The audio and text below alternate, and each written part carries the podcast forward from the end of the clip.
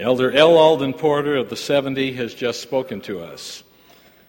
All from whom we've heard this evening are real missionaries, and I hope and pray that every young man and who is here tonight preparing for a mission will have an opportunity to serve under just such a president as any one of these.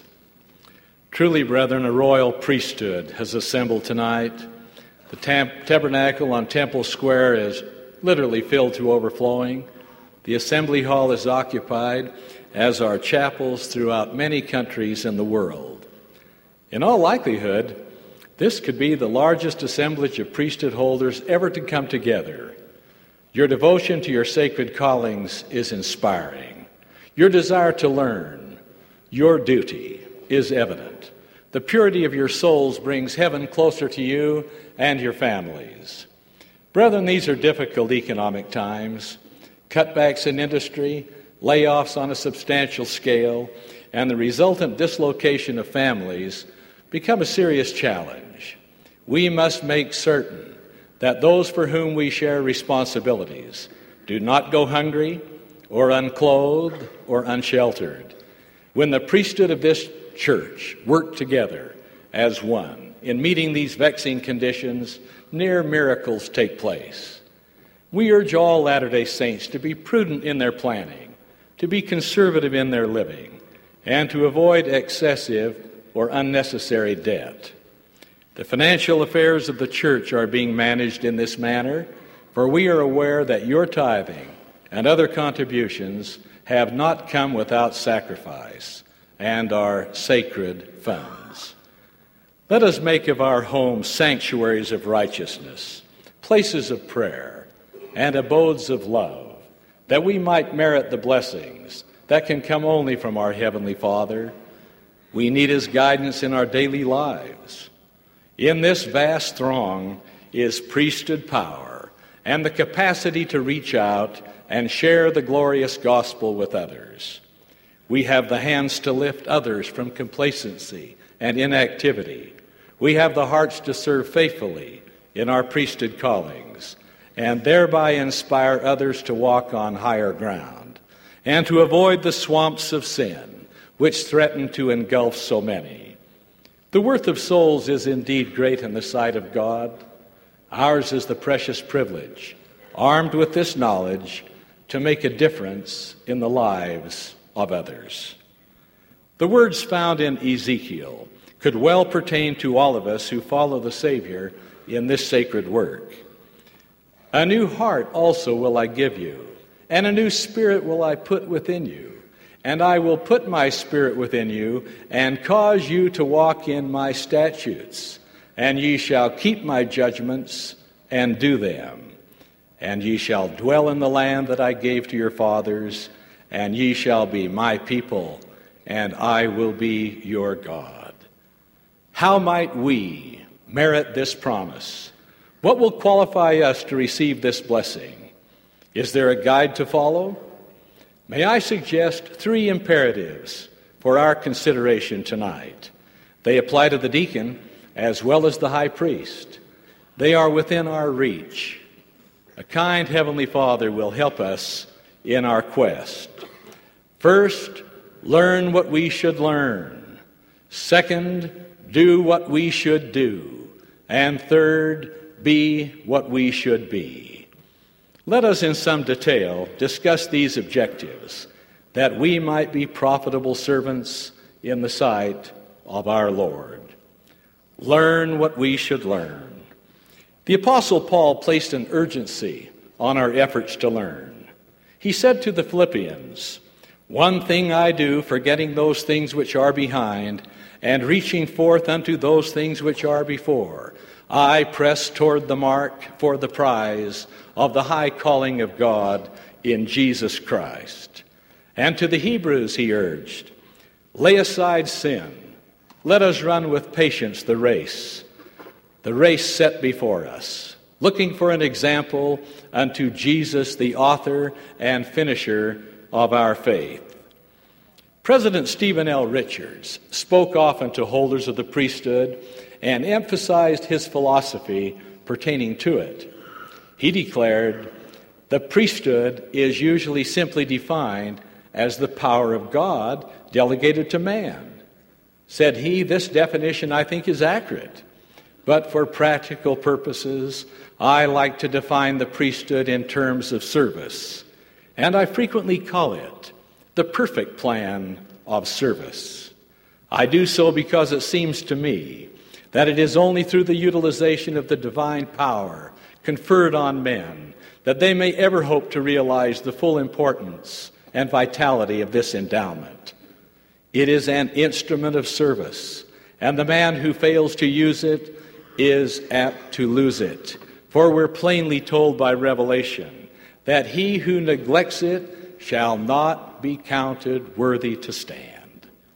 The priesthood is not static, and a man's ordination is not a static investiture. There may be some men, however, who so regard it, for they seem to be so smug and content with their ordinations. I can well imagine such a man going into the great eternal judge's presence and saying in substance, "While I was on earth, I was a high priest. I come now to claim the reward of a high priest." I think it's not difficult to suppose what may be his answer. He will likely be met with such questions as these. What did you do when you were a high priest? How did you use this great power which you held? Whom did you bless with it? Upon his reply to such interrogatories as these, will his reward be predicated? Close quote.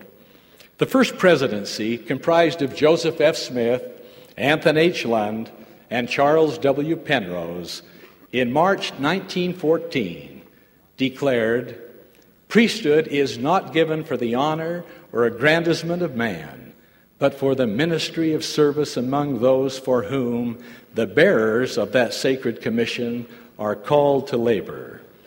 The God-given titles of honor and of more than human distinction associated with the several offices in and orders of the holy priesthood are not to be used, nor considered as are the titles originated by man. They are not for adornment, nor are they expressive of mastership, but rather of humble appointment, humble appointment to service in the work of the one master whom we profess to serve. Close quote. President Harold B. Lee, one of the great teachers of the church, put his counsel in easy to understand terms. Said he, you see, when one becomes a holder of the priesthood, he becomes an agent of the Lord. He should think of his calling as though he were on the Lord's errand. Now, some of you may be shy by nature or consider yourselves inadequate to respond affirmatively to a calling. Remember that this work is not yours and mine alone. It is the Lord's work. And when we are on the Lord's errand, we are entitled to the Lord's help.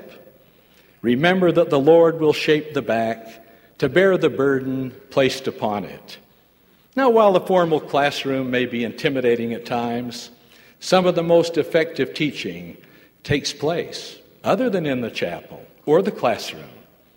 Well, do I remember that about this season some years ago, members holding the Aaronic priesthood would eagerly look forward to an annual outing commemorating the restoration of the Aaronic priesthood. By the busload, the young men of our stake journeyed ninety miles north to the Clarkston Cemetery, where we viewed the grave of Martin Harris, one of the three witnesses of the Book of Mormon. While surrounding the beautiful granite shaft which marks his grave, Elder Glenn L. Rudd, then a high counselor in the stake, presented the background of the life of Martin Harris, read from the Book of Mormon his testimony, and then bore his own witness to the truth. The young men listened with rapt attention. They touched the granite marker. They pondered the words they had heard and the feelings they had felt. At a park in Logan, lunch was enjoyed, ever a favorite.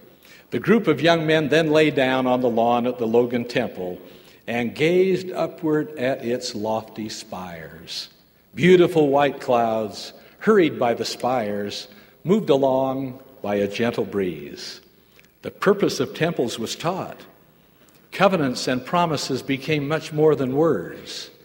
The desire to be worthy to enter those temple doors entered those youthful hearts. Heaven was very close that day. Learning what we should learn was assured. Number two, do what we should do. In a revelation on priesthood given through Joseph Smith the prophet, recorded as the one hundred seventh section of the Doctrine and Covenants, learning moves to doing, as we read, "Wherefore now let every man learn his duty, and act in the office in which he is appointed in all diligence." Each priesthood holder attending this session tonight has a calling to serve, to put forth his best efforts in the work assigned to him. No assignment is menial in the work of the Lord, for each has eternal consequences. President John Taylor warned us, "If you do not magnify your calling, God will hold you responsible for those whom you might have saved had you done your duty." And who of us can afford to be responsible for the delay of eternal life of a human soul? If great joy is the reward of saving one soul, then how terrible must be the remorse of those whose timid efforts have allowed a child of God to go unwarned or unaided, so that he has to wait till a dependable servant of God comes along. The old adage is ever true, "Do your duty, that is best. Leave unto the Lord the rest." Most service given by priesthood holders is accomplished quietly and without fanfare. A friendly smile, a warm hand clasp, a sincere testimony of truth can literally lift lives, change human nature, and save precious souls. An example of such service was the missionary experience of Julius and Dorothy Fusik, who were called to fill a two-year mission in Poland.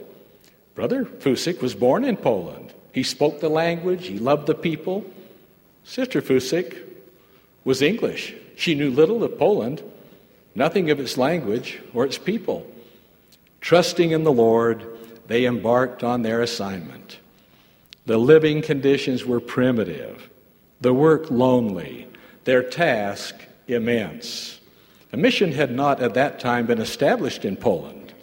The assignment given to the Fusiks was to prepare the way that a mission could be established, that other missionaries could be called to serve, people taught, converts baptized, branches established, and chapels erected. Did Elder and Sister Fusik despair because of the enormity of their assignment? Not for a moment. They knew their calling was from God. They prayed for His divine help, and they devoted themselves wholeheartedly to their work. They remained in Poland not two years, but five years. All of the foregoing objectives were realized. Elders Russell M. Nelson, Hans B. Ringer, and I, accompanied by Elder Fusik, met with Minister Adam Wolpotka of the Polish government, and we heard him say, "Your church is welcome here. You may build your buildings. You may send your missionaries. You are welcome in Poland. This man," pointing to Julius Fusik, "has served your church well. You can be grateful for his example and his work." Like the Fusiks, let us do what we should do in the work of the Lord. Then we can, with Julius and Dorothy Fusik, echo the psalm, "My help cometh from the Lord, which made heaven and earth. He that keepeth thee will not slumber.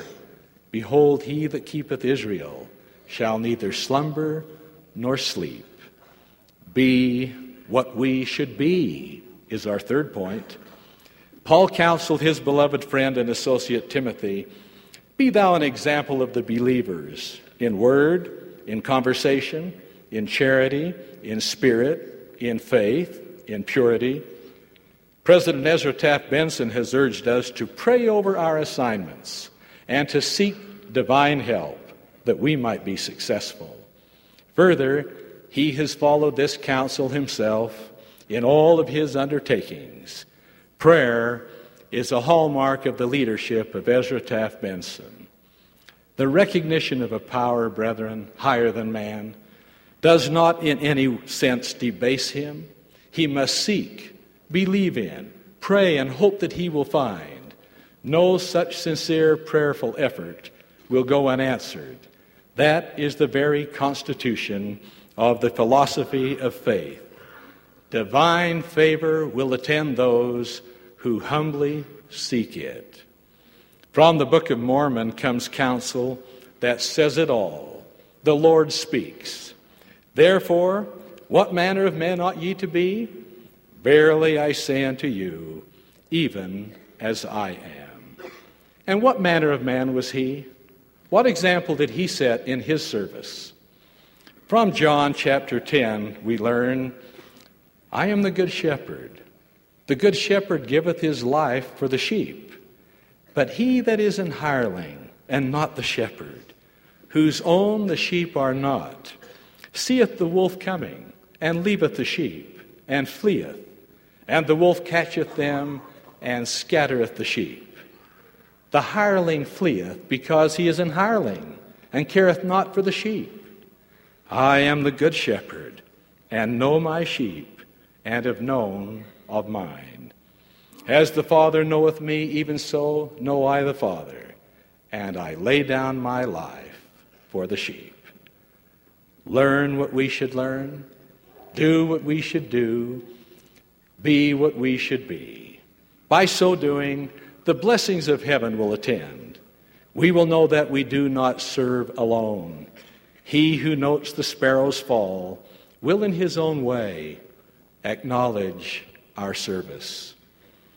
Let me share with you, brethren, a touching experience that illustrates this assurance.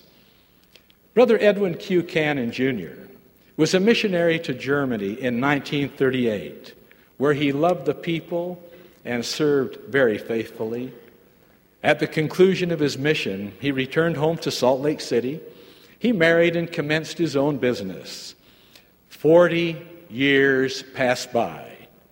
One day, Brother Cannon came to my office and said he'd been pruning his missionary slides. And among those slides he had kept since his mission were several which he could not specifically identify.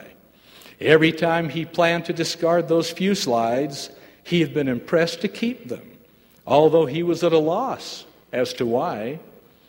They were photographs taken by Brother Cannon during his mission when he served in the city of Stettin, and were of a family, a mother, a father, a small girl, a small boy.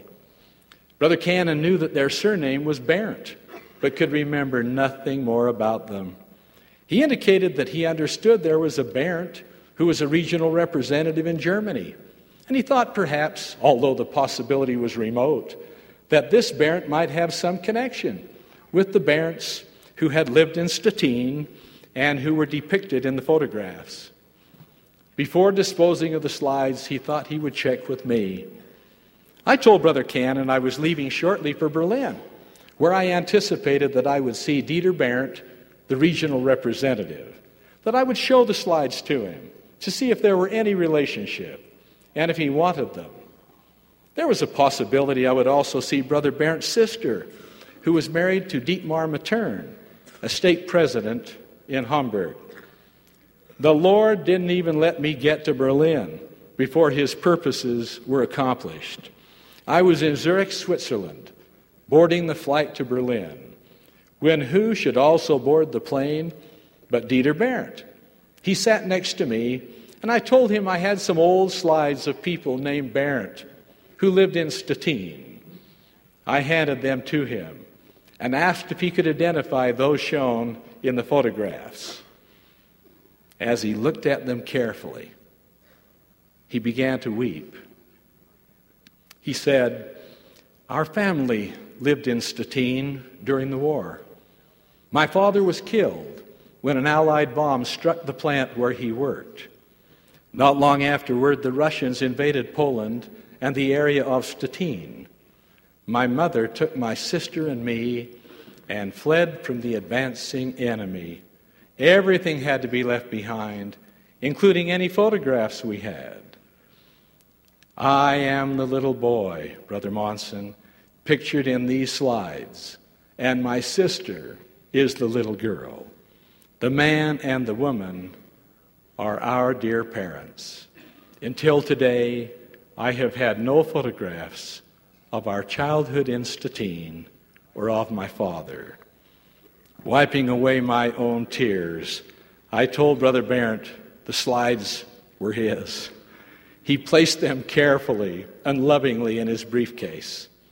At the next general conference, when Dieter Berndt, regional representative, visited Salt Lake City, he paid a visit to brother and sister Edwin Cannon, Junior, that he might express in person his own gratitude for the inspiration that came to Brother Cannon to retain these precious slides, and that he followed that inspiration in keeping them for forty years.